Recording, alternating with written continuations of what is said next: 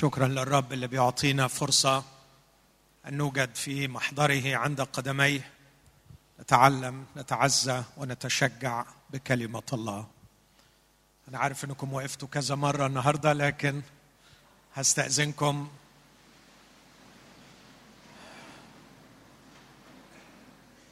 على قلبي تثقل بأني أقرأ من إنجيل متى الرسول. هذا التلميذ الجميل الذي دعاه يسوع من وسط العشارين ليجعله تلميذا ورسولا وقديسا. كتب لنا هذه الكلمات من تعاليم المسيح. هارى من إنجيل متى أصحاح سبعة وأصحاح 23 وأصحاح 25 في إنجيل متى أصحاح سبعة بعدما ختم الرب يسوع تقريبا عظة الجبل في عدد 24 يقول فكل من يسمع أقوالي هذه ويعمل بها أشبهه برجل عاقل بنى بيته على الصخر. فنزل المطر وجاءت الأنهار وهبت الرياح ووقعت على ذلك البيت فلم يسقط. لأنه كان مؤسسا على الصخر. وكل من يسمع اقوالي هذه ولا يعمل بها يشبه برجل جاهل بنى بيته على الرمل. فنزل المطر وجاءت الأنهار وهبت الرياح وصدمت ذلك البيت فسقط. وكان سقوطه عظيما. أصحاح 23 في حديث الرب وتوبيخه العنيف للكتبه والفريسيين. عدد 17 يقول لهم أيها الجهال والعميان أيما أعظم الذهب أم الهيكل الذي يقدس الذهب؟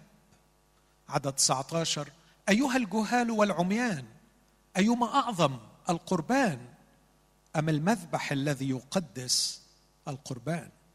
ثم أخيرا من إنجيل متى 25 يقول المعلم حينئذ يشبه ملكوت السماوات عشر عذارى أخذنا مصابيحهن وخرجنا للقاء العريس. وكان خمس منهن حكيمات وخمس جاهلات. أما الجاهلات فاخذن مصابيحهن ولم ياخذن معهن زيتا وأما الحكيمات فأخذن زيتا في انيتهن مع مصابيحهن. وفيما ابطاوا العريس نعسنا جميعهن ونمنا ففي نصف الليل صار صراخ هو ذا العريس مقبل فاخرجنا للقائه. فقامت جميع أولئك العذارى وأصلحن مصابيحهن. فقالت الجاهلات للحكيمات أعطيننا من زيتكن فإن مصابيحنا تنطفئ. فأجابت الحكيمات قائلات لعله لا يكفي لنا ولكن بل اذهبنا إلى الباعه وابتعن لكن. وفيما هن ذاهبات ليبتعن جاء العريس. والمستعدات دخلن معه إلى العرس وأغلق الباب. أخيرا جاءت بقية العذارى أيضا قائلات يا سيد يا سيد. افتح لنا. فأجاب وقال الحق أقول لكن إني ما أعرفكن. فاسهروا اذا لأنكم لا تعرفون اليوم ولا الساعة التي يأتي فيها ابن الإنسان. هذه هي كلمة الرب. دعونا نشكره من أجلها ونطلب منه أن يفتح قلوبنا لنستقبلها وأيضا لكي نعمل بها. أيها الرب يسوع الحبيب والمعلم الصالح جئنا فعلا كأبناء وبنات لله كعائلة الله. جئنا إليك أيها المعلم الصالح نبتغي من قلوبنا أن تسقط كل قشور على أعيننا وأن ترفع كل غيوم عن أذهاننا. أعطنا البصيرة فنفهم. اكشف عن أعيننا وافتح أذهاننا لنفهم الكتب. ربنا أنت تعرف كل شخص في هذا المكان. وتريد الخير لكل واحد في هذا المكان. لذا أتضرع إليك. أن تأخذ بنا إليك. أن تمتعنا بمحبتك وأنت تعلمنا. أبانا في اسم المسيح وبقوة الله الروح القدس. أرجو أن تسمع وتستجيب. ولك يا أبانا مع الابن المبارك في روحك القدوس المجد والكرامة إلى الأبد. آمين.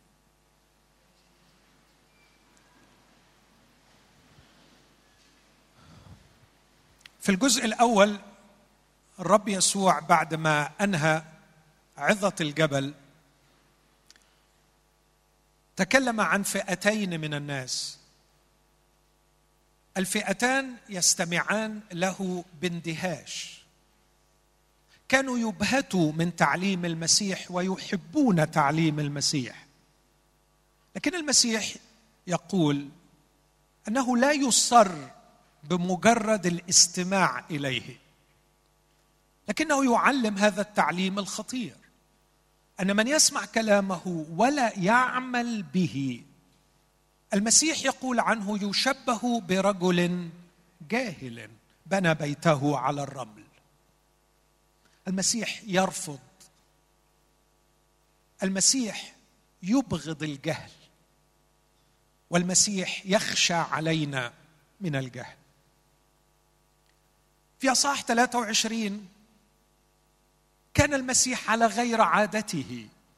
لقد تعودنا على سيدنا لطيفا رقيقا مترفقا بالجهال والضالين تعودنا عليه يشفق على العاثر وغير الفاهم فقصب مردوده لا يقصف وفتيله مدخنة لا يطفئ. لكنني كلما أقرأ هذا الأصحاح أندهش بشدة من شدة وعنف ألفاظ المسيح. قال لهم أيها الجهال والعميان وكان يخاطب الفريسيين ووصف جهلهم بصفات كثيرة أو شرح معنى جهلهم بأساليب مختلفة لكن في لوقا يلخص جهل الفريسيين بهذه العبارة في لو 11 أربعين. يا أغبياء! وهذه كلمة قاسية صعبة لكن المسيح استعملها. وقال للفريسيين يا أغبياء أليس الذي صنع الخارج؟ صنع الداخل أيضا؟ ثم في أصحاح 25 والرب يسوع في حديثه الوداعي بعدما أنهى حديثه الطويل عن مجيئه الثاني في أصحاح 24 ابتدأ يعطي بعض الأمثال لكي يصف الحالة عند مجيء المسيح. ومن ضمن الأمثال الشهيرة والخطيرة مثل العذارى الحكيمات والعذارى الجاهلات لكي يلخص المشهد النهائي للمؤمنين. للمؤمنين لملكوت السماوات في لحظة مجيء المسيح. وقال هذا التعليم الخطير أنه عند مجيء المسيح الثاني سيخرج جميع المؤمنين ليقابلوا العريس. سيخرج كل من دعي عليه اسم المسيح. ستخرج جميع العذارى بالمصابيح للقاء العريس. لكن المفاجأة المروعة أن خمس منهن كانوا جاهلات. وأن ليس كل من قال يا رب يا رب سيدخل ملكوت السماوات. وليس كل من أمسك بمصباح وشهد الشهادة وخدم الخدمة سيدخل من الباب. إنها مفاجأة خطيرة ومروعة. يا سيد يا سيد افتح لنا يقول المسيح إنه سيقول لهم إني ما أعرفكن. وللأسف الشديد هذه ستكون اللحظة الأخيرة التي لا توجد بعدها فرصة. أعتقد أن الوضع خطير للغاية. اذا في متى خمسة؟ عفوا متى سبعة؟ يتكلم المسيح عن الجهل وفي متى 23 يتكلم عن الجهال وفي متى 25 يتكلم عن عذارى جاهلات. وأنا مشغول يا أحبائي بفكرة أرجو أن الرب يستخدمها لبركة أولاد وبنات الله الذين أحبهم من كل قلبي والذين فعلا نشعر بالشرف أننا نخدمهم. مش عارف إيه العنوان اللي ممكن أضعه للأفكار اللي في قلبي. احترت بين ثلاث عناوين. العنوان الأول أقتدي فيه بالقديس إريناوس أسقف ليون من القرن الثاني الميلادي كتب كتابا عظيما اسمه ضد الهرطقات وهو يحاول أن يحمي شعب الرب من الهرطقات. أقتدي به وأضع ربما هذا العنوان ضد الجهل لكي ما أحمي إخوتي على قدر طاقتي من الجهل. الهرطقات مهلكة للحياة. هذا ما شعر به القديس إيريناوس في القرن الثاني الميلادي وفي القرن الواحد والعشرين. أشعر بخطر شديد خطر الجهل على أولاد الله. أريد أن أصرخ بأعلى صوتي. أريد أن أفعل كل ما أستطيع أن أفعله. لكي ما أحمي إخوتي وأخواتي على قدر طاقتي وأنا أعرف أني ضعيف ومحدود لكني لا أستطيع أن أصمت لا أستطيع أن أحذر لا أستطيع أن أسكت وأنا أرى شيئا من الجهل يتسرب إلى إخوتي أو يحدق بإخوتي أو يخرج من إخوتي. العنوان الثاني الذي فكرت فيه هو الجهل في عيون المسيح. المسيح يرى الجهل بصورة مختلفة عن رؤيتنا له وعن رؤية الناس من حولنا له. وأعتقد إن كل شخص بيحب المسيح يحب يعرف كيف يرى المسيح الجهل. ما هو الجهل في عيني المسيح؟ العنوان الثالث اللي فكرت فيه المؤمنون والجهل. أعتقد إنه لدينا غموض شديد للغاية في تعريف كلمة المؤمن. ونحتاج إلى إعادة تعريف هذه الكلمة. لأني أعتقد أن هؤلاء العذارى اللواتي أخذن مصابيحهن وخرجن للقاء العريس التي سمعنا النداء هو ذا العريس مقبل فخرجنا للقائه فخرجنا بحماس شديد. لا أشك للحظة أنهم اعتبروا أنفسهن أنهم مؤمنات. ولا أشك أن من حولهم اعتبرهم مؤمنين. وبالتالي نحتاج إلى تعريف جديد أو تعريف دقيق لكلمة مؤمن. والسؤال الذي سأطرحه هل من الممكن أن يكون المؤمن جاهلا؟ وأقصد بالجهل هنا أن أن يكتشف في النهاية أنه من الجاهلات وليس له نصيب مع المسيح. تعليم المسيح يؤكد هذا بشرط أن نعرف كلمة المؤمن تعريف صحيح. فبفكر في في أكثر من حاجة في هذا الإطار.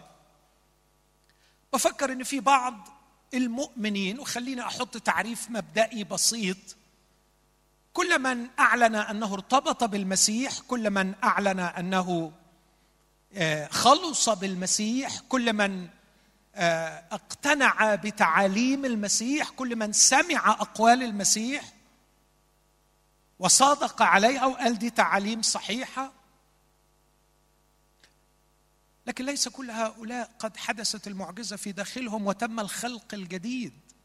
ليس كل من اعترف وشهد بالمسيح ينطبق عليه القول إن كان أحد في المسيح فهو خليقة جديدة. ليس كل شخص ارتبط بكنيسة واندمج في نشاط وربما صار خادما. ليس بالضرورة أن يكون سكن فيه الروح القدس وتغير من الداخل. هؤلاء قد يكونوا جهال رغم أنهم مؤمنون. سيمون آمن لكنه كان جاهل كثيرون إزراء الآيات التي صنع يسوع في العيد آمنوا لكن يسوع لم يأتمنهم على نفسه. جهال. فقد يكون يظن أنه مؤمن وهو جاهل. وقد يكون مولود من الله ولادة حقيقية لكن يخرج من قلبه جهل في وقت من الأوقات. فالجهل في المفهوم المسيحي كما سنرى ليس نقص المعرفة لكن الجهل خطية وضعها يسوع في مرقس سبعة من ضمن 13 خطية مرعبة زنا فسق سرقة قتل عهارة دعارة وحط أفكار شريرة وحط منهم جهل. فالجهل خطية تخرج من القلب. هنشوف إيه الخطية دي دلوقتي؟ ومن الممكن أن يكون شخص مؤمنا مؤمن إيمان حقيقي لكن في لحظة ضعف في عثرة ما يخرج منه الجهل. وقد يكون شخص في طريقه للشفاء والتغير في حياته الروحية فهو فعلا مولود من الله ولادة حقيقية لكنه ينمو. مش عارف الحقيقة عارف إن كلامي في آخر الاجتماع. هيشكك البعض في إيمانهم. وهذا حسن. وأنا مش زعلان إن ده يحصل. بس اللي هيتشكك يفضل معايا للاجتماع الثاني هحاول أفك الاشتباكات علشان نعرف كيف نعرف أنفسنا. هحط بعض التعريفات وأحاول أساعد بالنعمة ما مفهوم الإيمان وما مفهوم النعمة التي يساء فهمها الآن؟ ما مفهوم إن الله بيحبنا وأنا تمتعت بمحبة الله وبين قوسين أعيش على مزاجي وفي الآخر رايح السماء؟ عايزين نفك الاشتباكات دي شوية. لكن خلوني أختار هذا العنوان ضد الجهل. لاني بكرهه وبرجو من ربنا يخلصني منه. وأصلي من أجل كل من يسمعني في هذا الصباح أن تتولد عندنا كراهية للجهل. أمين؟ خلونا كده وإحنا قاعدين في أماكننا. يا رب اديني أبغض الجهل. ليه؟ ليه المفروض نكون ضد الجهل؟ سفر الأمثال هو أكثر سفر أكثر من أربعين مرة تكررت فيه كلمة جاهل. لو خدنا المفردات كلها بتاعته تعدي المية لكن كلمة جاهل في سفر الأمثال تكررت أكثر من أربعين مرة. وأنا بس أوريكم منظور سفر الأمثال لتأثير جهل الابن على قلب أبوه. وده اللي يمكن خليني محروق شوية. لأنه شخصيا أنا كأب أعطاني الرب أولاد. أكثر شيء أكثر شيء ممكن أخاف عليهم منه هو الجهل. وأنا أعتقد أن ده قلب أبويا السماوي. أمثال عشرة عدد واحد يقول الابن الحكيم يسر أباه والابن الجاهل حزن أمه. أبونا السماوي يا حبايب الرب يا غاليين على قلب الرب أبونا السماوي بيحزن لما نكون في جهالة. في أمثال 17 أمثال 17 يكرر نفس الفكرة. اسمع عدد 21 يقول من يلد جاهلا فلخزيه ولا يفرح أبو الأحمق. عدد 25 بعديها بثلاث أعداد. الابن الجاهل غم لأبيه ومرارة للتي ولدته. أصحاح 19 عدد 13 الابن الجاهل مصيبة على أبيه. تخيل. أنتوا متخيلين ده كلام الكتاب؟ طب أنا عايز أتخيل مشاعر أبونا السماوي لو عنده أولاد جاهل أو أكون أنا هذا الابن الجاهل.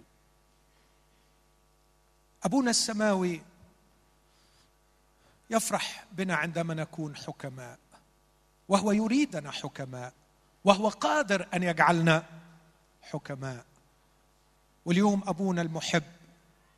يريدنا أن نشترك معه في مشاعره وفي رغبته في أن نبغض معه الجهل ولا نكون جهلاء.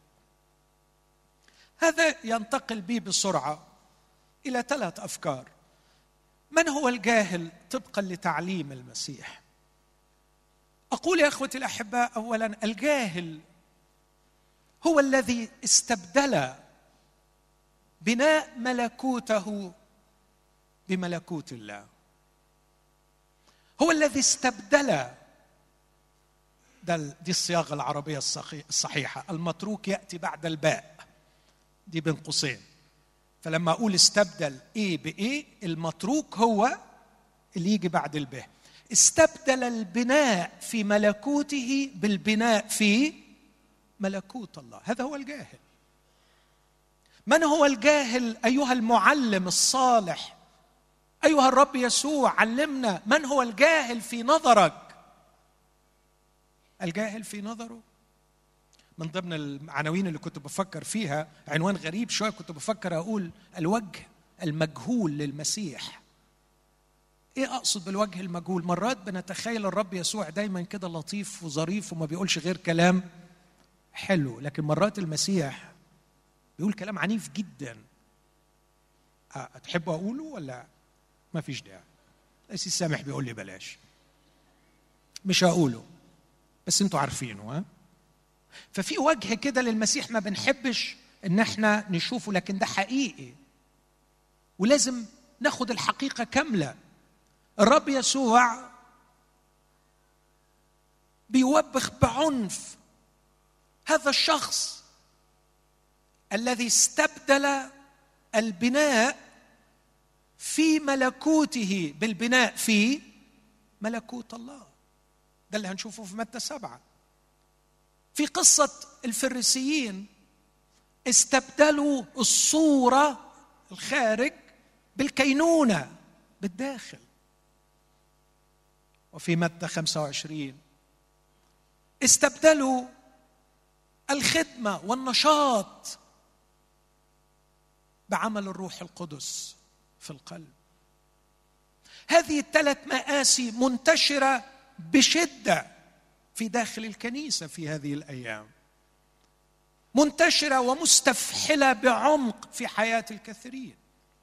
والمسيح ليس عنده تشخيص لطيف لهذه الأوضاع الثلاثة لكنه يصفها بهذا الكلام جهل.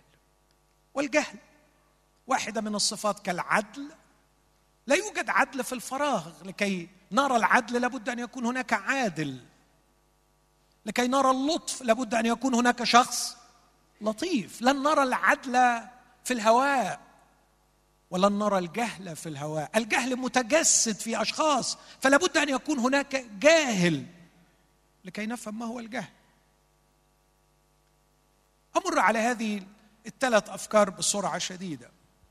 من هو الجاهل أيها السيد؟ ما لي أراك حاسما حازما. ما لي أراك هكذا تبدو ظاهريا قاسيا. يقول لي لا أمينة هي جروح المحب وغاشة هي قبلات العدو. أنا لا أنخدع يا ابني بأنهم يأتوا ليسمعوا ويسمعوا ويسمعوا. لكني دعني أكون صريحا وواضحا. إن من يسمع اقوالي هذه ويعمل بها أشبهه برجل عاقل بنى بيته على الصخر. نزلت الأمطار هبت الرياح أو العواصف جاءت الأنهار فلم يسقط لأنه مؤسسا على الصخر. لكن الثاني للأسف بنى واستنفذ موارده وضيع عمره وطاقاته في البناء لكنه في النهاية كان يبني على الرمل. فعندما هبت العواصف وجاءت الأنهار وسقطت الأمطار سقط هذا البيت وبعدين المسيح يقول وكان سقوطه عظيما. ومعنى السقوط العظيم أنه السقوط الذي لا يوجد بعده قيام. الاثنين بيبنوا. وأنا عايز أقول لكل إخواتي وحبايبي الغاليين اللي بيسمعوني واللي بيشاهدونا واللي في كل حتة ما حدش مش بيبني. كلنا بنبني.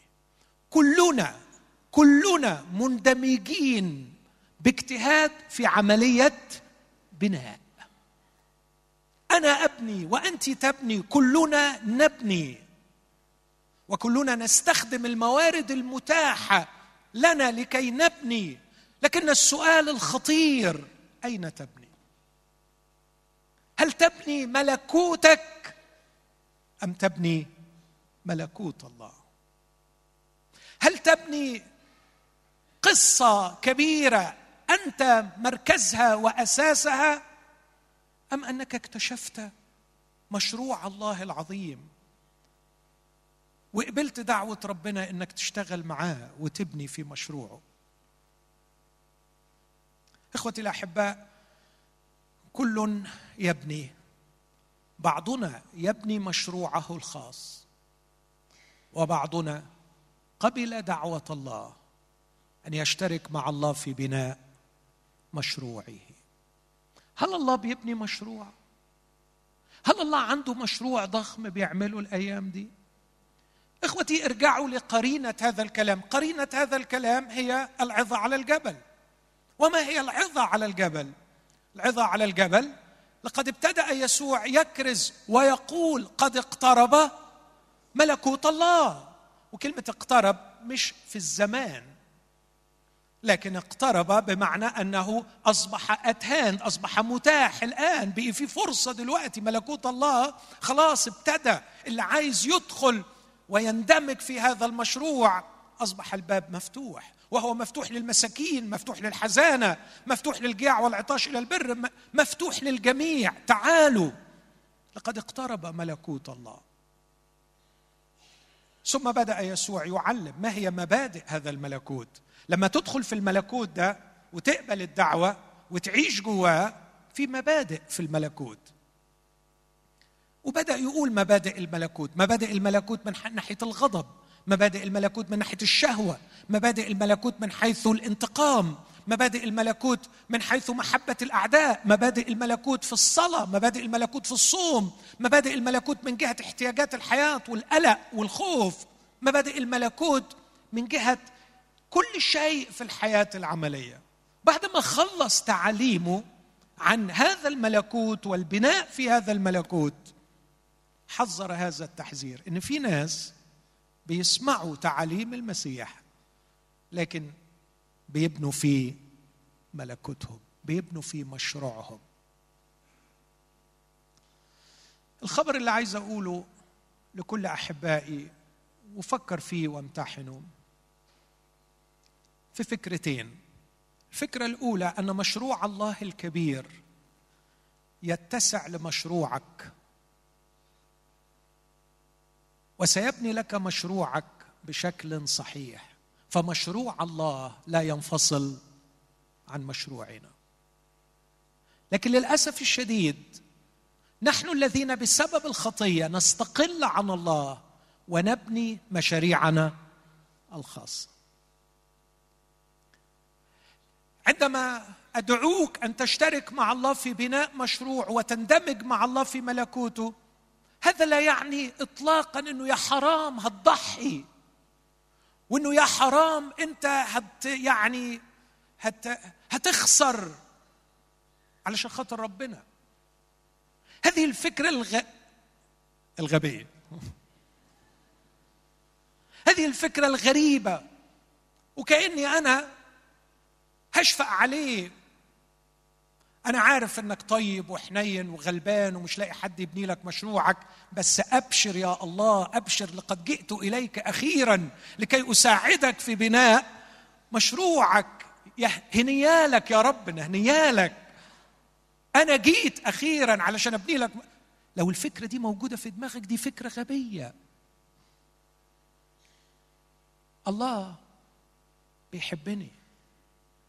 والله خايف عليا. والله عارف إنه إذا خرجت بعيد عن مشروعه لا ليا قيمة ولا معنى ولا طعم ولا لازمة.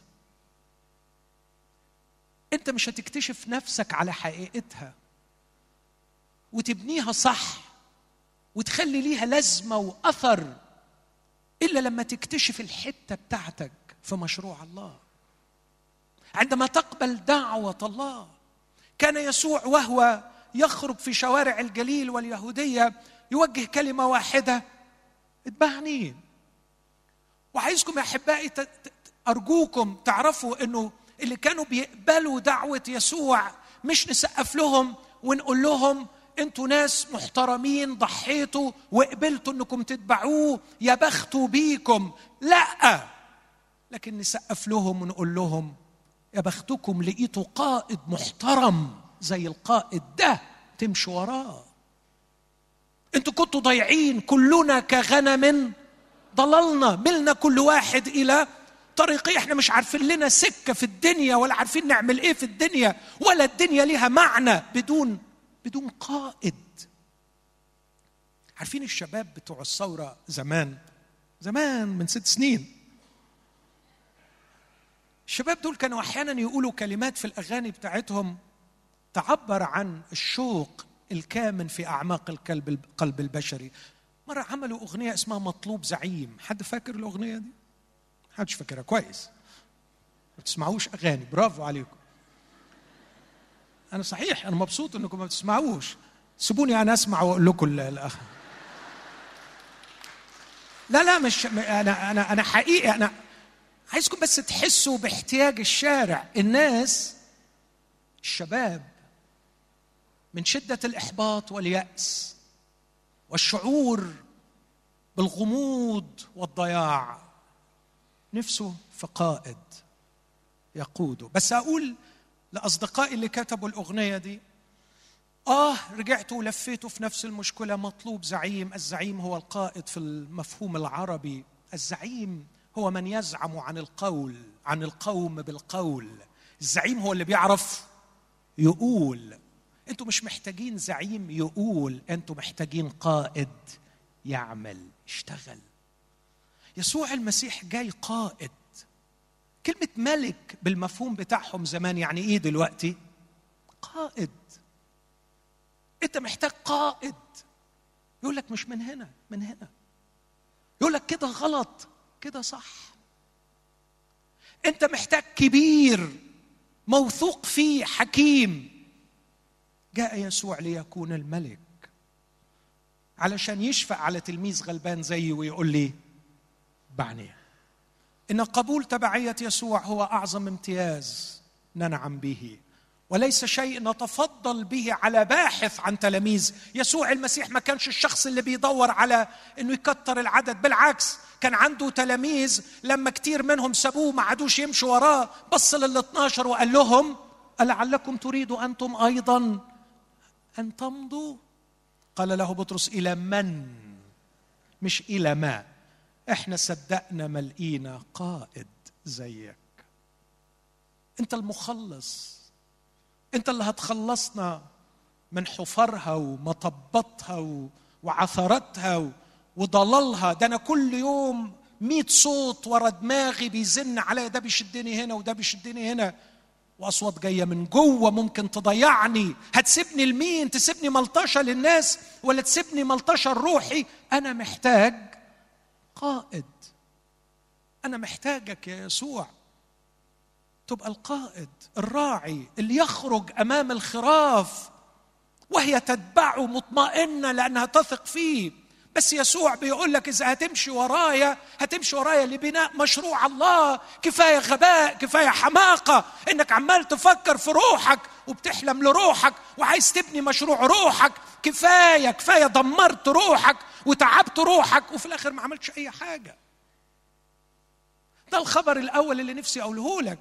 إن الله لما يدعوك إلى مشروعه ده امتياز ليك. دي نعمة منه عليك. ده كتر ألف خيره إن فاتح لك مساحة في مشروعه. صدقني. أنا فعلا بكل صدق أشهد وأقول أبوس إيديه ورجليه إنه شرفني وإداني حتة في ملكوته أعملها. يا للغنم يا للعظمة يا للغنى يا للفخر كنت أروح أعمل إيه من غيره؟ أروح فين من غيره؟ هبني إيه؟ إيه الخيابة اللي هبنيها في الآخر؟ إذا قررت إني أبني أبني أبني أبني. قال في يوم من الأيام أهدم وأبني وأقول لنفسي. أقول لمين؟ بيبني مشروع مين؟ أقول لنفسي. يا نفس استريحي. وكلي واشربي لك خيرات كثيرة موضوعه لسنين كثيرة. فقال له الله يا يا غبي يا غبي يا غبي. الخبر الثاني في الجزئية دي إن مشروعك هيقع مشروعك هيقع أنا حاسس بيك دلوقتي. تقول لي يا أخي أما أنت فقري صحيحة. فال الله ولا فالك يا أخي. وإحنا جايين علشان تقول لنا الكلام يا أخي فين الوعظ الحلو؟ اللي يقول لك كل حاجة هتنجح. هو ده الوعظ الكويس. إيه يا سي سامح؟ فين الوعظ الجميل ده؟ ليه كده ما بتجيبوش وعظ يقولوا كلام حلو؟ وهتبقى وهتبقى وهتبقى أرجوكم اقروا الأنبياء الكذبة عملوا إيه في أيام إرميا؟ كانوا يشفون كسر بنت شعبي على عسم قائلين سلام سلام ولا سلام. الذين قالوا لمبغض الرب سلام يبقى عايش في الخطية ويقولوا له سلام. يبقى عايش في الشر وأعظم الشرور إنك تعيش تبني مشروع نفسك. ويقول لك سلام وهتنجح. prosperity هتبقى كل حاجة زي الفل. صحتك زي الفل فلوسك زي الفل. وهو بعيد عن الرب. لا. لا لا لا لا لا لا. مش هقول لك الكلام ده. عايز أقول لك في الآخر هناك مش بنى مشروع نفسه على قده ولا بنى business كبير. في ناس بنت إمبراطوريات. راحت فين؟ راحت فين الإمبراطوريات؟ وقعت. أين بابل؟ أين فارس؟ أين الإسكندر؟ أين الإمبراطورية الرومانية؟ لقد أراه تمثال عظيم يظهر كل إمبراطوريات الدنيا. بس افتكروا في الآخر وفي النهاية رأيت حجرا صغيرا مقطوع بغير يدين. ضرب التمثال وسحقه وذراه جعله كالعصافة التي تذريها الريح. في يوم من الأيام عن قريب ستسقط كل المشاريع وستنتهي كل الممالك. عن قريب جدا لن يبقى في هذا الكون وهذه هي رسالتي أن أحذرك وأن أخبرك وأن أشهد لك وأقول لك عن قريب ستختفي كل الأسماء ولن يبقى إلا اسم يسوع.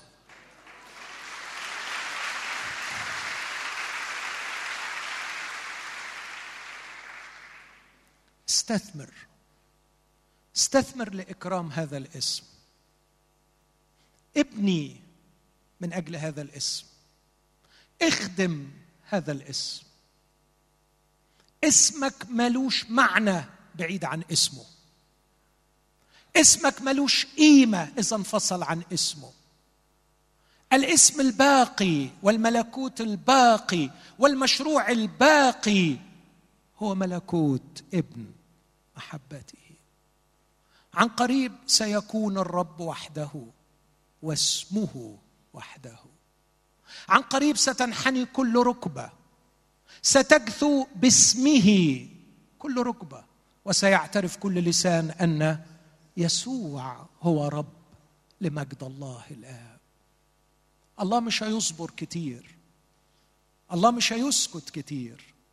والله شغال بكل قوة ونشاط يبني ملكوته. لقد قال المسيح هذه الكلمات على هذه الصخرة أبني كنيستي وابواب الجحيم لن تق... المسيح شغال الله شغال وخدام الله الأمناء شغالين. تعال اكتشف دعوتك واكتشف مكانك وكف عن بناء مشروع نفسك. خايف لألا واحد يقول لي أنا مش فاهم تقصد إيه ابني مشروع نفسي؟ يعني لو من أول ما بتصحى الصبح لغاية ما بتنام بالليل عمال تلف وتدور حوالين. اتجوزت ما اتجوزتش اتجوزت جوازة كويسة ما اتجوزتش جوازة كويسة صحتي صحتي تعبت مرتاح. دول مريحني دول تعبني الفلوس بتاعتي. طب لو اشتغلت شغلانة تاني؟ مش عادي نفكر في الحاجة دي. بس لو هي دي كل القصة وواكله دماغك ونايم قايم فيها يبقى انت بتدور حوالين نفسك. لكن لو مع بولس ده ال ده ال ده الالفه بتاع الفصل بتاعنا. عارفين لما يبقوا العيال في الفصل وعندهم الالفه أهو بولس ده الالفه بتاع الفصل بتاعنا. مش ضروري تبقى الالفه بس على الأقل تبقى قريب منه يعني. بص الالفه بتاعنا. رموه في السجن يروح يكتب رسالة عن الفرح. غريب الراجل ده. غريب. قالوا طب هنكد عليك أكتر بقى. عشان أنت أنت غريب وعجيب هنكد عليك. مين أكتر ناس بتحبهم؟ قال الإخوة. قالوا هنخلي الإخوة المؤمنين يكرزوا عن حسد وخصام علشان يضيفوا إلى وثقك وثق. ويضايقوك بقى ويعكننوا عليك. يقولوا بهذا أنا أفرح. طب أنت يزعلوك إزاي؟ قول الله يطول عمرك. يزعلوك منين؟ يزعلوك إزاي؟ قال حاجة واحدة تزعلني. إني أخزى في افتخاري أن يتعظم المسيح في جسدي سواء بحياة أو بموت. لكن أنا يرموني في السجن؟ فرحان. يكرزوا عن حسد؟ فرحان. يكرزوا عن إخلاص؟ فرحان. ليه؟ يقول أصل ليا الحياة هي المسيح. For me to live is Christ. أنا الدنيا بتاعتي بتدور حول المسيح. خلاص بولس مات. بولس ما عادش موجود. مش ما عادش موجود يعني. تلاشى لا ده قام وبقي حي في دايرة تاني أعظم. بولس مات كغرض المشروع لكن بولس حي قوي كبناء عظيم وحكيم في مشروع الله. مش معنى إنك تقبل إنك تموت يعني هتتلاشى ولا تداس بالرجلين بالعكس. تموت عن أن تكون الغرض تموت عن أن تكون الغاية تموت عن أن تكون أنت النهاية. لكن تقبل إنك تكون بناء حكيم في مشروع الله. قال لهم أنا يا جماعة سجني خلى الرسالة توصل لبيت قيصر. طب أنا عايز إيه تاني؟ خلاص يبقى أنا اسمع أموري آلت أكثر إلى تقدم الإنجيل. خلاص يبقى أنا فرحان. جت عن طريق سجن جت عن طريق مرض جت عن طريق صحة. المهم إن المسيح يتعظم سواء بحياة أو بموت. لكن هذا الرجل الجاهل كان يسمع أقوال المسيح كان ينبهر بأقوال المسيح ويبتسم ويتبسط ويردد الآيات ويفرح بالتعليم بس بياخد كل الحاجات دي ويروح يبني بيها فين؟ مشروعه. هو ومبسوط قوي ويقول لك دي الرب ادهاني. أنا سمعت الكلام وعملت وعشان كده أنا وصلت. ودي بيسمع الكلام لكن ما بيعملش بيه. ما بيعملش بيه فين؟ في ملكوت الله.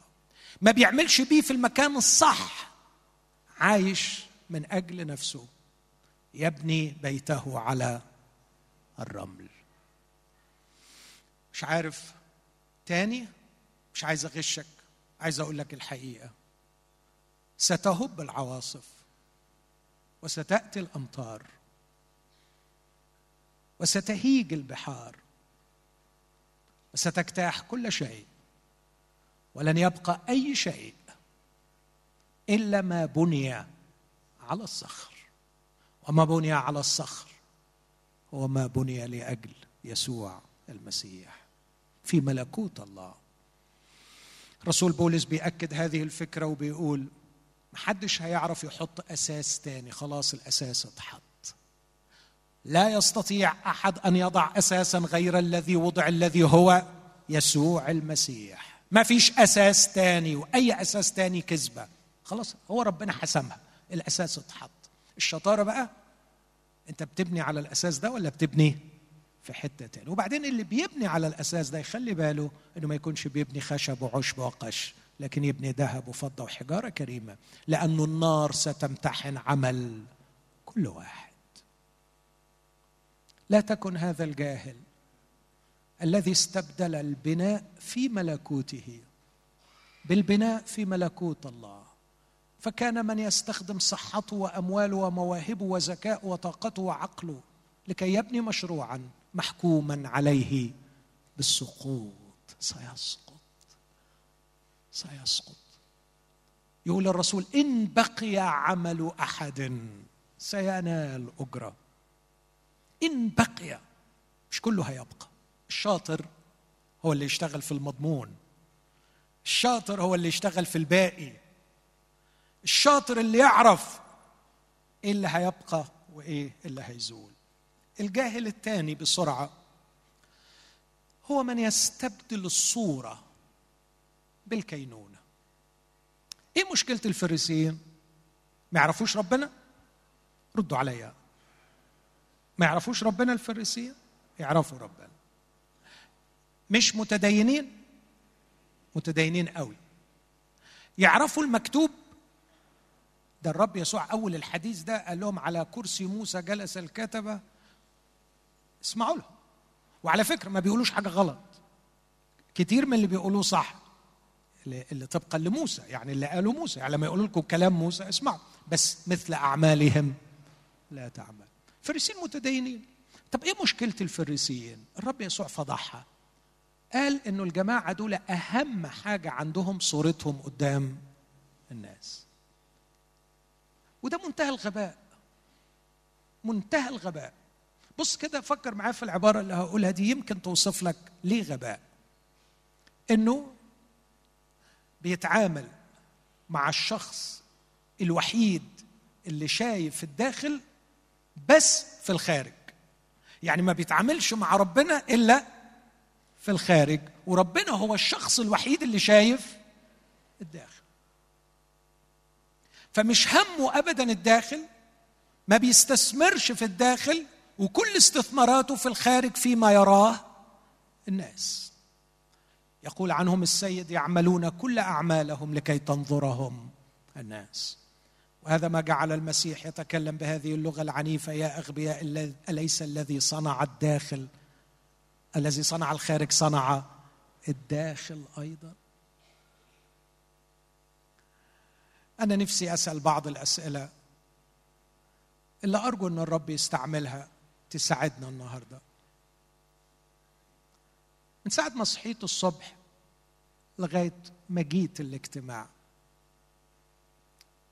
هل كان في أي حديث مع الله؟ هل اتكلمت معاه؟ بعد ما هتمشي من الاجتماع هل هيظل الرب أمام عينيك؟ من أنت في الداخل؟ من أنت في الخفاء؟ من أنت حينما تكون لوحدك بمفردك في غرفة نومك؟ في غرفة نومك. من أنت؟ ما هي أفكارك؟ حسقيال يسميها اسم غريب مخادع التصاوير. عارفين في غرف كده اللي فيها تصاوير. لو عملنا زيارة لمخادع تصاويرك تصاويرك يعني الخيالات والايماجينيشنز الصور الأحلامك في مخادع في أوض كتير. هنشوف إيه جوه؟ هنشوف الرب حاضر؟ هنشوف ركب سجدة؟ هنشوف قلب مستجدي وجوده ورحمته؟ هنشوف كلام حب طالع مننا ليه؟ هل يوجد تسبيح في الخفاء؟ أم أن التسبيح فقط فقط على يدي بيبو؟ فقط فقط على يدي المسبحين في الاجتماع. هل بيننا وبينه كده في سيارتنا في المواصلات تخرج مننا اللي بيقول عنه فاض قلبي؟ بيني وبينه كده. هل فعلا قبل ما أقول كلمة أو قبل ما أعمل تصرف أنا خايف لألا ما يرضهوش ولا أنا بعمل حساب الناس؟ بس أمين قدام الناس. انت أحلى واحد معاه قدامه. بس من وراه ربنا اللي يعلم في إيه. هل معقول يكون كده؟ آه ده بيحصل. هل بتستغل الناس ولا بتخدمهم؟ ربنا شايف إيه في قلبك؟ وهل عامل حساب فعلا لهذا الإله اللي بيشوفك انت بتخدم ليه؟ انت بتعمل ليه؟ انت بتتكلم الكلام ده ليه؟ انت ب... انت بتقول الكلام ده بناء على إيه؟ الفريسين أغبياء الفريسيين جهال الفريسيين عميان لأنهم أهملوا تماما الداخل أهملوا الكينونة وركزوا كل مجهودهم الديني على الخارج وصورتهم قدام الناس. طبقا لتشخيص المسيح من يهتم بالخارج؟ ولا يهتم بشخصيته بكينونته في الداخل قدام الله. لما يكون لوحده الشخص ده في نظر المسيح شخص جاهل. الفئة الثالثة وهي أخطر الفئات. وإذا كان الجهل الأول جهل خطير والجهل الثاني جهل أخطر. فهذا الجهل الثالث هو سرطان كل أنواع الجهل هو أشرسهم. لأنه للأسف خفي خفي خفي خفي. ما يبانش إلا في آخر لحظة بعد ما يكون فات الاوان أنا مش عارف إيه مشاعر العذارى دول. مش عارف إيه مشاعرهم. مش عارف إيه مشاعرهم وهو بيجاوبهم بهذا الهدوء القاتل بهذا الهدوء المميت. عرفكمش طب انفعل شوية وقول أي حاجة. بهدوء شديد. ما تقابلناش. ما تقابلناش. معقول الكلام ده؟ ده إحنا كنا بنخدم. إحنا كنا في الكنيسة. إحنا كنا على المنابر. إحنا كنا نشطة قوي. إحنا سبحناك. إحنا كتبنا لك ترانيم. إحنا قلنا فيك أشعار. إحنا وعظنا عنك. إحنا. على فكرة روح اسأل شعبك كلهم يعرفونا. قول صدقني عارف كل الكلام ده. أنا عارف كل الكلام ده. بس يا ابني لازم أكون أمين معاك. أنا شخصيا ما أعرفكش. ما أعرفكش. إزاي ما تعرفنيش وأنت الله العارف؟ كل الناس. يقول آه أعرفك كواحد من الناس. لكن إحنا ما دخلناش في علاقة مع بعض. إحنا يا حبيبي ما قعدناش مع بعض. انت كنت بتستغل اسمي وكنت بتقعد مع الناس على حسي لكن لما كنت بتروح إحنا ما كانش لينا قعدة مع بعض. لاحظوا أحبائي هؤلاء الناس عذارة. خمس عذارة جاهلات والتانيين خمس عذارة حكيمات يعني الحكيمات عذارة ودول عذارة. والخمسه الحكيمات معاهم مصابيح والجاهلات عن أي شيء يتكلم المصباح؟ عن الشهادة للمسيح. فالناس دول اشهدوا للمسيح. خلي بالك. عندما سمع صوت العريس هو ذا العريس مقبل فخرجنا للقاء فقامت جميع العذارى لاستقبال العريس. يعني مستنين مجيء المسيح. يعني عارفين المسيح هيجي تاني. يعني عذارى عذارى يعني بيعلنوا ارتباطهم بالعريس وبحفل العرس. يعني بيشهدوا للمسيح. يعني منتظرين مجيء المسيح. بس المسيح لما جه قال لهم أنا ما أعرفكمش. أنا ما أعرفكمش.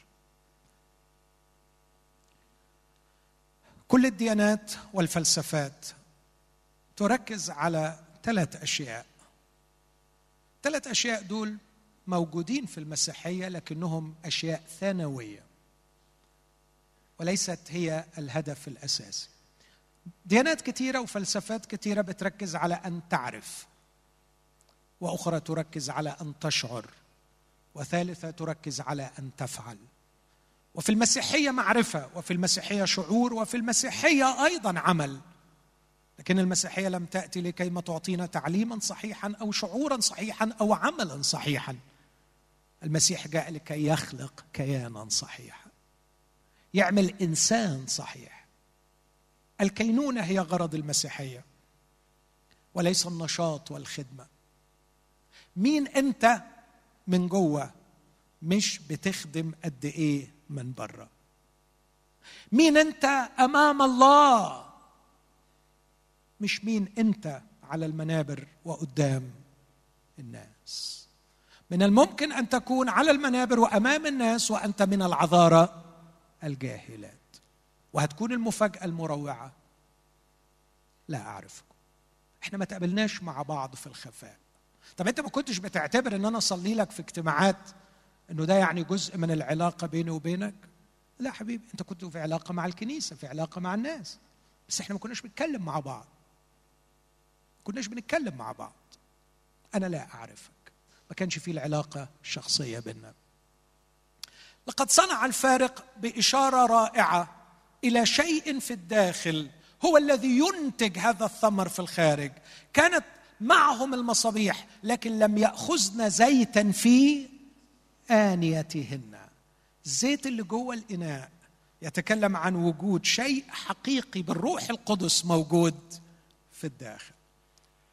هل من الممكن أن توجد كل المظاهر الدينية المسيحية من الخارج دون وجود زيت في الداخل دون وجود عمل حقيقي بالروح القدس في الداخل؟ الإجابة للأسف نعم. بتوجد مظاهر كثيرة بس في النهاية هتيجي لحظة وهذه المصابيح هتعمل إيه؟ تنطفئ. وتخيلوا مصباح بينطفئ وما فيهوش زيت غالبا بيهبب مش كده؟ عارفين المصابيح بتاعت القرية؟ لما تيجي خلاص شطة بالزيت فبتعمل إيه في الآخر؟ بتهبب.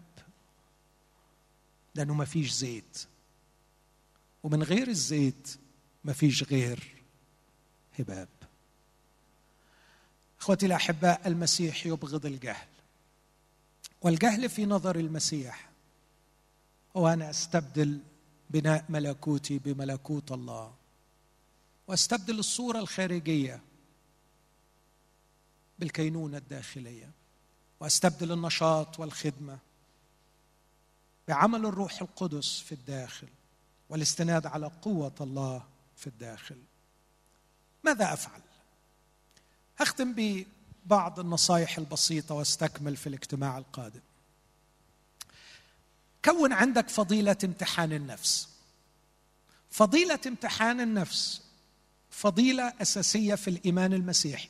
لدرجة أن هذا المعلم الفاضل الرسول بولس ربطها بوصية مائدة الرب. وقال إن الإنسان قبل ما ياكل يعمل إيه؟ يمتحن الإنسان نفسه. وأنا ما أقصدش ابدا ولا أعتقد إنه الأصح ده يقصد إنك لما تيجي تقترب إلى مائدة الرب تمتحن نفسك إنك مؤمن ولا مش مؤمن لأنه المفروض ما تقربش إلى مائدة الرب إلا إذا كنت مؤمن لأن دي لأجل أعضاء جسد المسيح. لكن يرينا عظمة وأهمية وخطورة وقيمة هذه الفضيلة فضيلة امتحان النفس. وامن مكان تمتحن فيه نفسك هو بمفردك. أمام الله مقتبسا روح كاتب مزمور 139 اختبرني يا الله واعرف قلبي. ممكن من فضلك تعمل لي هذا الفحص. أنا لو عملته لنفسي ممكن أغش نفسي. يقول الرسول في غلطيا أيضا هذه العبارات الخطيرة. إن كان أحد يظن في نفسه أنه شيئا وهو ليس شيء إنه يغش نفسه. أنا بكلم كل إخواتي اللي سمعني واللي شايفيني. لآخر القاعة أرجوك وأناديك باسم الرب يسوع. إنك تاخد دقايق النهارده مع نفسك وتفترض هذا الافتراض إنك ممكن تكون بتغش نفسك. وكل ما ربنا يجي يواجهك بالحقيقة بتهرب منها. خليك شجاع النهارده وجريء بالقدر الكافي إنك تروح لربنا وتقول له أنا عايزك تمتحني هيجي لك صوت يا ابني هو حد يروح الامتحان برجليه؟ كان ليا صديق أيام الامتحانات وإحنا سهرانين بنذاكر. يقول لي يا أخي أسوأ حاجة أسوأ حاجة في الدولة دي موضوع الامتحانات دي. ليه ما ياخدوش الموضوع ثقة؟ ليه ليه كده ما تبقاش العملية ثقة؟ يعني ندخل للممتحن مذاكر يا ابني مذاكر عدي. ليه كده؟ ليه قلة الثقة دي؟ يعني ليه ليه الافتراض ليه افتراض سوء النية إن إحنا مش مذاكرين يعني؟ حدش بيحب الامتحانات. هنروح للامتحان برجلينا؟ أنا عايز أقول لك بقى روح له برجليك. عشان في خبر حلو قوي. لو سقطت هيعرف ينجحك. ولو اتعريت ولو اتعريت هيغطيك. ولو اتكشفت بلاوي مش هيفضحك. ولو طلعت خيبان خالص يعرف يخليك ناجح خالص. هو شخص عظيم. تروح تعري كل المستخبي قدامه يقول لك ما تقلقش ابدا. دي هنعالجها كده ودي هنعمل لها كده ودي هنعمل لها كده. وبعدين على فكرة عايز أطمنك بس أنا من ألفين سنة مت من أجلك. وأنا قمت من أجلك. أنا حملت خطاياك في جسدي على الخشبة. وأنا سفكت دمي علشان يمحو هذه الخطايا. وأنا قاعد في العرش يا ابني لأجلك دلوقتي. المسيح هو الذي مات بل بالحري قام أيضا. الذي هو أيضا عن يمين الله. الذي يشفع فينا. فمن سيفصلنا عن محبة؟ ما فيش حاجة هتقف بينك وبين ما تخافش. روح قول له امتحني اكشف الزيف اللي جوايا. اكشف لو في حاجة غلط. أنا مش خايف منك. أنا متأكد في محبتك. ومن خاف لم يتكمل في المحبة. لكن المحبة الكاملة تطرح الخوف إلى خارج أنت بس محتاج تتجرأ تتجرأ وما تخافش من مواجهة نفسك. وقول له أديني اعد لك. اختبرني. امتحني. مش عايز أفضل مغشوش في نفسي. ومش هقبل على روحي إني أعيش يوم تاني وأنا مغشوش في حالي. اكشفني يا رب. أنا مطمن إنه في الحتة اللي هيتشخص فيها المرض الطبيب بتاعي مش هيقول لي يمص شفايفه كده ويقول لي حرام مسكين عندك مرض صعب الدكتور بتاعي مش هيقول لي كده ابدا. أي مرض هيطلع هيقول لك على فكرة ده تخصصي وأنا أعرف أعالجه كويس قوي ما تخافش. والشفاء عندي نسبته 100% بس أنت تسمع الكلام وتطيع التعليمات وتخليك جنبي ما تخافش اطلاقا. نمي في نفسك فضيلة امتحان النفس. الأمر الثاني لا تضيع وقتا في امتحان الآخرين بمعنى. بمعنى إنه بعد الوعظة دي كتير من الناس يقول لك آه تصور الكلام ده كويس قوي فعلا يا ريت فلان كان حاضر أنا هبعت له اليوتيوب هبعت له لينك علشان يمكن ربنا ينفخ في صورته ويعقل. دي أسوأ حاجة ممكن نعملها ومن فضلك ما تعملش كده. نحن لسنا مدعوين أن نحكم في الآخرين لكن أن نحكم في أنفسنا. والرسالة دي موجهة ليك عشان تحكم في نفسك. تقول لي يعني أبقى شايف الغلط والدروش؟ لا ما بقولش كده. خالص. لكن بره الناس اللي خدت بعض المبادئ من المفهوم المسيحي قالوا المتهم بريء حتى تثبت إدانته تثبت إدانته بالأدلة. إذا لديك أدلة على أن هذا الشخص بعيد عن الله احترم الأدلة. احترم الأدلة كويس قوي. لكن ما تديش لنفسك الحق إنك تلخبط في الناس.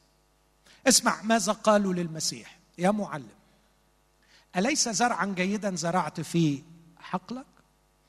قال لهم نعم. قالوا له من أين أتى الزوان؟ قال لهم إنسان عدو جاء والناس نياما وزرع زوانا في وسط الحنطة. هل تريدنا أن نذهب ونقتلع الزوان؟ قال لهم لا. اتركوهما ينميان معا لئلا تقلعوا الحنطة أيضا. إيه معنى الكلام ده؟ إنه حتى الخدام أحيانا ما يقدروش يميزوا بين الزوان والحنطة دي عملية مش سهلة.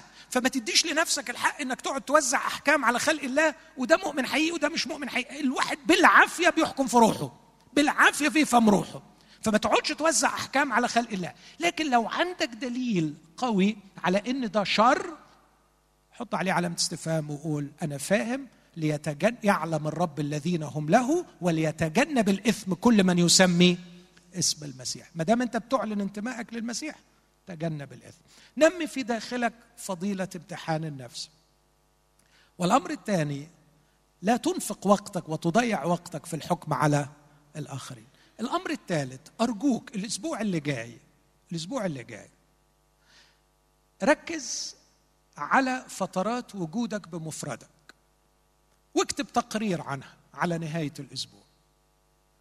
أرجوك يا أختي أرجوك يا أخي على يوم الجمعة الجاية يكون عندك صفحة بتكتبها عن فترات وجودك بمفردك. عارف الفترات دي اللي انت فيها لوحدك؟ مش عارف يعني أكون أكثر وضوحا إزاي؟ يعني لما بتدخل أوضتك عشان تنام بالليل إيه اللي شغال في دماغك؟ اكتب لنا سطرين عنه. تشتغل في محل بعد ما الزبون بيدي لك ظهره ويمشي بتقول إيه في قلبك عنه؟ بلاش يا أخوات. بعد ما فلانه طلعت من الجنازة وإحنا قاعدين قلنا إيه في قلبنا عنها؟ عارفين؟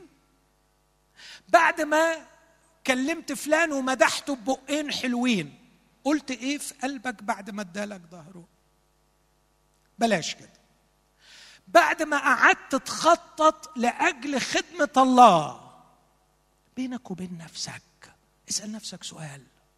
وأنا عايز الخدمة فعلا ولا أنا؟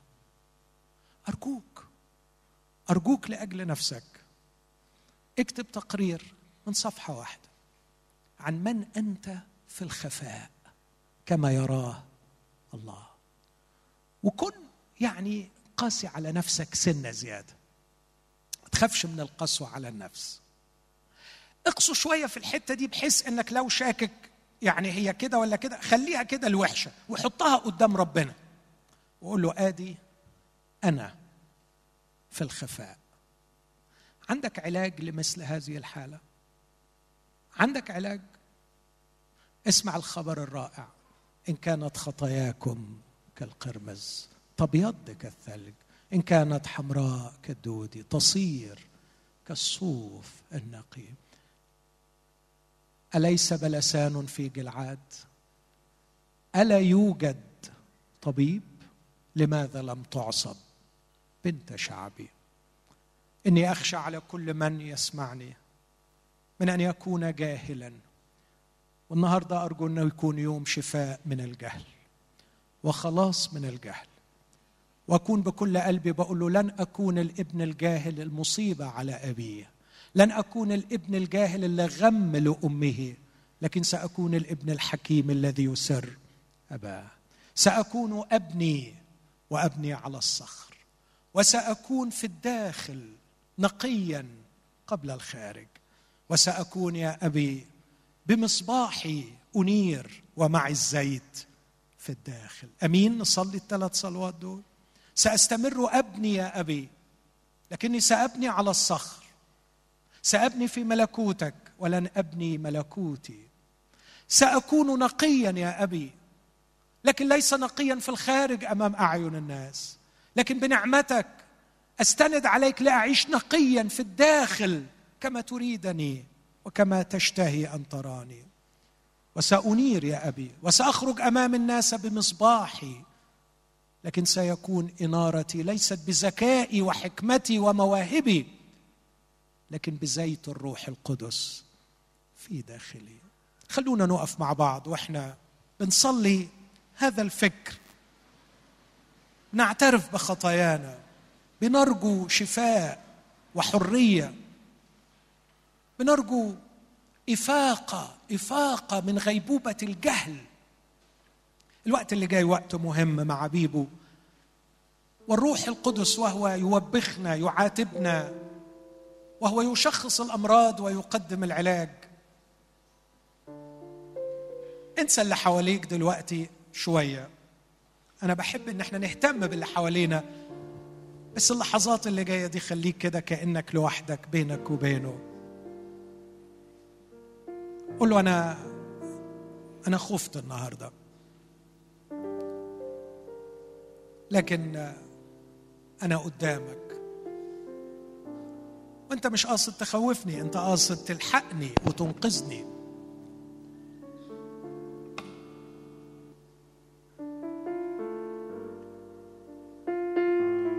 مش هكون اللي بيضيع عمره بيبني على الرمل. مش هكون اللي بيجمل صورته قدام الناس. مش هكون ابدا. الغبي اللي عمال ينور بمصباح مش واخد باله إنه بعد شوية هيهبب لما يخلص الزيت. مش هكون الشخص ده. هكون بحسب قلبك. وهفرحك. وهخليك تفتخر بيا يا بابا. وتبقى سعيد إن أنا ابنك سعيد إن أنا بنتك. اختبرني يا الله. اختبرني يا الله اختبرني يا الله واعرف قلبي اختبرني يا الله اختبرني يا الله اختبرني يا الله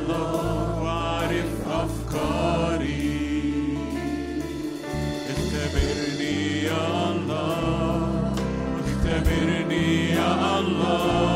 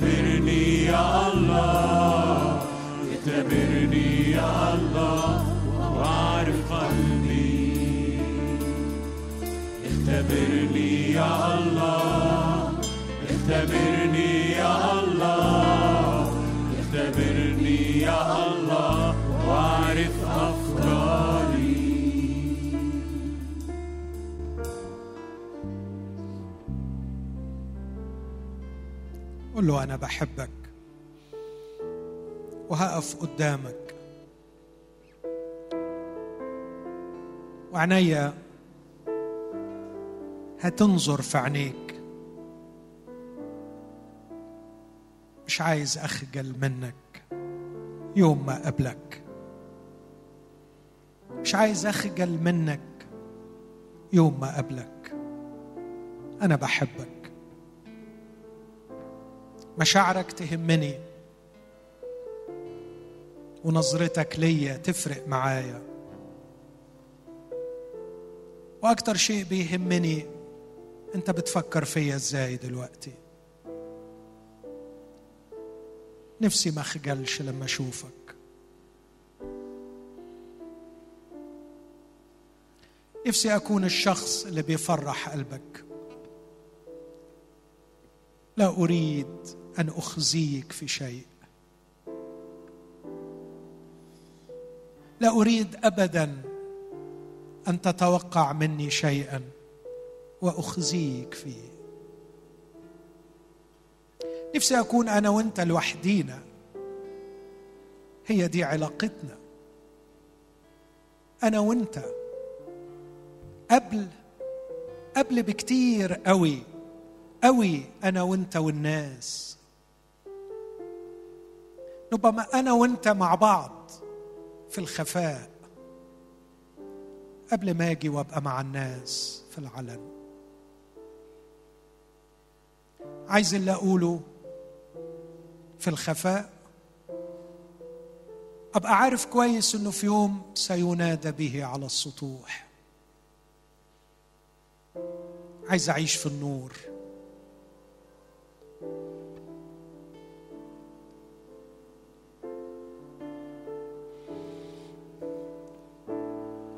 كان روح الله بيكشف إن في عوج والتواء إن في كذب على الآخرين إن في خطية الإيحاء للآخرين بشيء غير اللي بنقصده. إذا كان في خطية التصريح بغير ما في القلب. النهارده يوم توبه عن هذا الشر. توب عن هذا الشر. قلبا نقيا. اخلق فيا يا الله. وروحا مستقيما. جدد في داخلي. من الخطايا المستترة ابرئني. أيضا من الكبائر احفظ نفسي. لئلا يتسلطوا علي. نفسي أكون شفاف. نفسي أكون في الداخل والخارج سواء. اغفر خطياتي.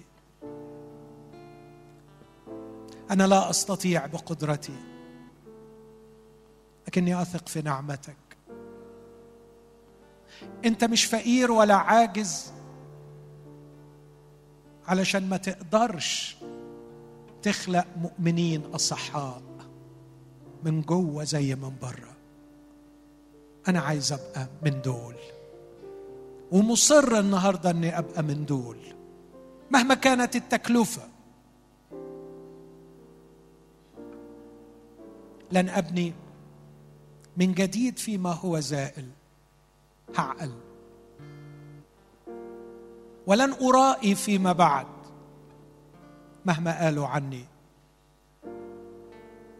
ولن أندمج في الخدمة والنشاط من غير الزيت من جوه. اغفر خطياتي وارحمني.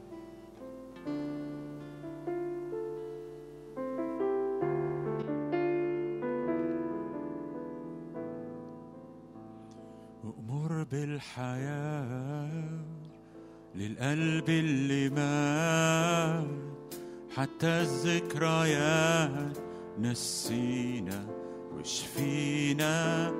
قادر من العظام من كوم الحيطان. تخلق جيش لمجدك وانفخ روحك فينا. أشرق